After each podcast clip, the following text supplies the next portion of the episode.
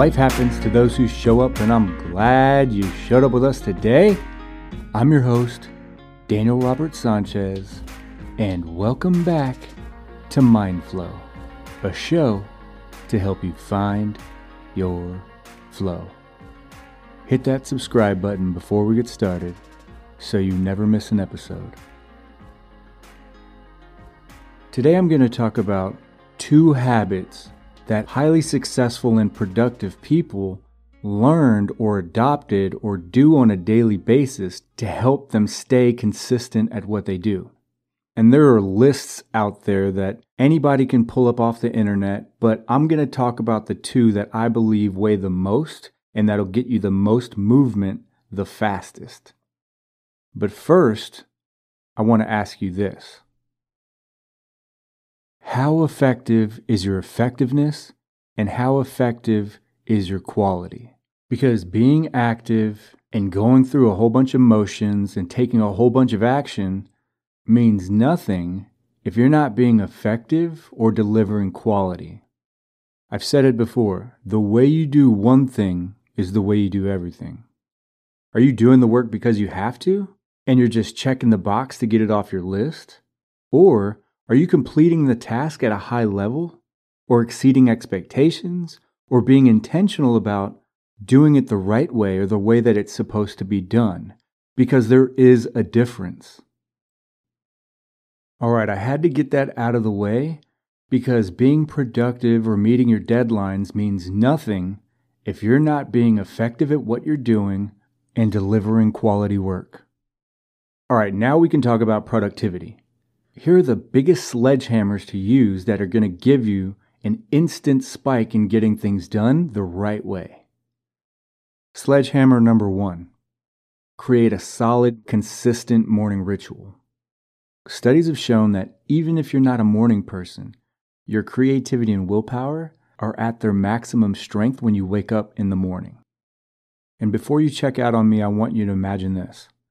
Imagine if you woke up an hour and a half or even two hours earlier than you normally would. And you did something like this. You woke up, washed your face, you eat something light, take your vitamins, put in a little light exercise, maybe even knock out a load of laundry, and then you take a shower and get dressed for the day, all before your day starts. Which I understand it can be different for everyone, but imagine having all of that you time and being able to knock out all of those things before most people even wake up and get ready for work or go to school or to wake up their kids to get ready to go to school. Think about it this way while they're warming up for the race, you've been in a full blown sprint. And because you have a good, solid morning routine, it sets the tone for the rest of your day. Those few hours will snowball into momentum for getting things done before your phone starts ringing, or your email starts blowing up, or everyone starts texting you all at the same time. Look, the bottom line is this the stronger and more consistent your morning routine is, the more productive you'll be. And this is simple. Don't overthink this. You either do it or you don't. All right, let's move on now to sledgehammer number two eliminating smartphone distractions. A study was done by McCombs School of Business at the University of Texas at Austin in 2017 about smartphones and the impact they have on performance. And this is what they found. Quote, Participants with their phones in another room significantly outperformed those with their phones on their desk, and they also slightly outperformed those who kept their phones in a pocket or a bag. End quote. And another experiment from the same study found this quote, Participants who were most dependent on their smartphones performed worse compared to their less dependent peers. End quote. Here's an awareness tip if you're having trouble or you're struggling with your quality and effectiveness, but you're still getting things done, but just barely, take a long, hard look at your smartphone distractions. Why?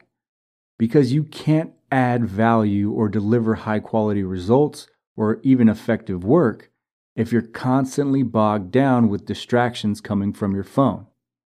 And where you should start is no secret. figure out how much time you spend during your productivity time in these three areas.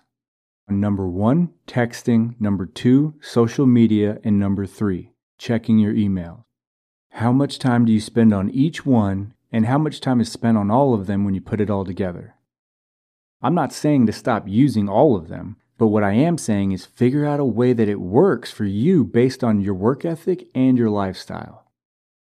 What I've done since about 2010, 2011 and what works best for me is turning off all of my notifications on my phone except for when I receive a text message. And I keep my phone in the top outside pocket of my work bag, and throughout the day, I'll check it periodically. Here's one last tip for awareness on my way out.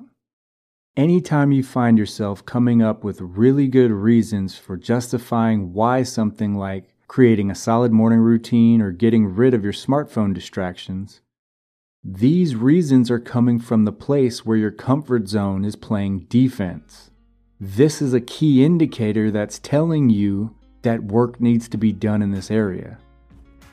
Because in life, the things that you need to work on the most are those things you defend or justify about how they might work for everyone else except you.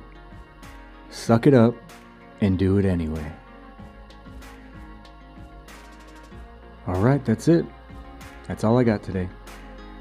And if you like today's show, share it with someone you love or care about, and keep learning to find your flow.